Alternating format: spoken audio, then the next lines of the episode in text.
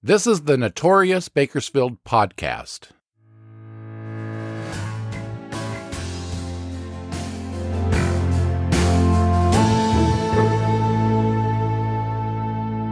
I'm Robert Peterson, the host and creator of this podcast that takes a look back at some of Bakersfield's most notorious crimes, events, and characters. Hello, Notorious Bakersfield listeners, and welcome to another episode. Just a reminder to follow the Notorious Bakersfield podcast on Facebook, Twitter, and Instagram. Pictures related to this story you're about to hear and previous Notorious Bakersfield stories are posted on those social media pages. Also, if you enjoy this podcast and would like to show your support, you can buy me a cup of coffee or two. A link to do that is in the show notes. The case I'm going to talk about on this episode was suggested by a notorious Bakersfield listener. I vaguely remembered the story, but had forgotten most of the details. Once I started researching it, wow. Yeah. On the evening of November 21st, 1992, three members of the Kammeyer family were discovered brutally murdered in their home on Gibson Street, next door to the Bakersfield Society for the Prevention of Cruelty to Animals. The dead were 50 year old John Kammeyer Sr., his wife Alana Kammeyer, age 49, and their son, John Allen Kammeyer, age 24. When the pieces to this murder investigation began falling into place, three teenagers, including a family member of the deceased, were named suspects. The Kern County Sheriff's Office announced a fantasy role playing game may have been to blame. This is Dungeons and Dragons and Triple Murder. John Jerome Kammeyer Sr. lived with his wife Alana Kammeyer and their two adult children, 24 year old John Allen Kammeyer and 19 year old Scott Kammeyer, in a house next door to the Bakersfield SPCA on Gibson Street. Kammeyer Sr. was a board member of the SPCA. From what I understand, the nonprofit organization owned the house the Kammeyers lived in Kammeyer Sr. and his family acted as caretakers for the facility. Kammeyer Sr. was self employed as a barber. He owned and operated Stockdale Old Time Barber Shop on Easton Drive, behind where Circuit City used to be. His wife, Alana Kammeyer, worked for the Kern County Tax Assessor's Office. Scott Kammeyer, the couple's 19 year old son, their youngest son, had graduated from high school and was going to Bakersfield College. He was only taking courses in art, and his parents wanted the young man to take his education more serious. Scott's behavior was becoming more of a concern to his parents. He and two friends, Billy Wayne Smith and Joel Henry, would play the fantasy game Dungeons and Dragons endlessly. It became such a concern for his mother, Alana, that she expressed her worries to a coworker. Alana said her son was addicted to the fantasy game. The youths were inseparable. Their every waking moment was spent together playing this game. They'd play late into the night, either at the Kammeyer house or one of the other boys. I'm not real familiar with Dungeons and Dragons. I've known people who played it, and that's about it. My understanding is that Dungeons and Dragons is a fantasy based role playing game where players create their own characters. These characters embark upon imaginary adventures within a fantasy setting. A dungeon master is chosen who serves as the game's referee and storyteller. Dungeons and Dragons games can sometimes last weeks or months or a year or more. That's about everything I know about the game. The young men's physical appearance couldn't have been more different. Scott Kammeyer was about 5'11, while Billy Wayne Smith was 6 feet 8 inches and weighed 340 pounds. Joel Henry was the shortest of the three. He was 5'5 and had a thin, slight build. In the fall of 1992, the young men felt their friendship was being threatened. Joel Henry's family was planning to move out of state. The trio felt such a move would pose dire consequences to their lasting friendship. Dungeons and Dragons is a fantasy game, but these players decided to turn imaginary into reality. They merged the two realms to come up with a solution, a solution that, in their minds, would allow their mutual friendship to live on, no matter what their parents did. Authorities later claimed it took the three friends about a month to come up with this plan. Just like the game, they chose a dungeon master, Joel Henry, to devise this scheme. He was the referee, he was the planner. Scott Kammeyer and Billy Wayne Smith were the play characters. Joel Henry chose who played each role first step in this now reality game would be which player's family needed to be eliminated. The Kammeyer family was chosen because they felt the Kammeyer family had what the trio needed money, weapons, and transportation to escape the consequences.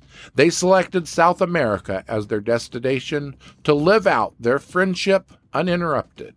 On Friday afternoon, November 20th, 1992, between noon and 2 p.m., 24 year old John Allen was lying in his bed in the Kammeyer house on Gibson Street. Without warning, the 6 foot 8, 340 pound Billy Wayne Smith stabbed John Allen in the throat.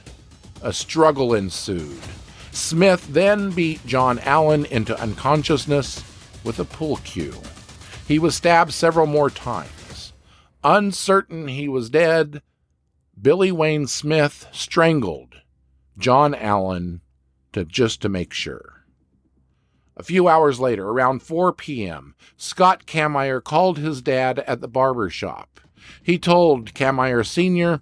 that a toilet was broken and was flooding the house. He needed to come home right away. When Kammeyer Sr. entered the bathroom off the master bedroom, Billy Wayne Smith stepped out from another bedroom and shot Kammeyer Sr. three times with a shotgun. Kammeyer Sr. died where he fell. Next on the hit list in this reality game was Alana Kammeyer. When she came home from work and walked into the master bedroom, Billy Wayne Smith shot her five times with that same shotgun. Alana fell into the bedroom closet and died. During the ambush killings of both John Kammeyer Sr. and Alana Kammeyer, Joel Henry, the dungeon master, the architect of this plan, waited in the SPCA parking lot next door.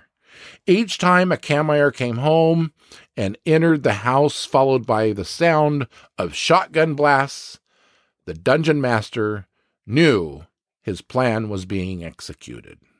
With the Kammeyers dead, now the friends needed to make their escape. They looted the family's house of clothing, food, and cash. You might be asking yourself, how much cash did they get? Authorities would later determine the trio stole a grand total of $185. The young men then loaded up Kammeyer Sr.'s pickup with their loot. They made it to a riverside motel where they spent their first night on the run. They slipped across the U.S. Mexico border the next day, Saturday. While they were in Mexico, they had some kind of traffic incident. Something happened. They got into some kind of fender bender or something, and they had to pay $70 to get out of that situation, whatever it was. If you're keeping track of the cash and doing the math in your head as we're going along, you've probably figured out that after paying for a motel room and paying $70 to get out of that traffic incident, that left the fugitives with well under $100, probably not enough to get to wherever they were going in South America.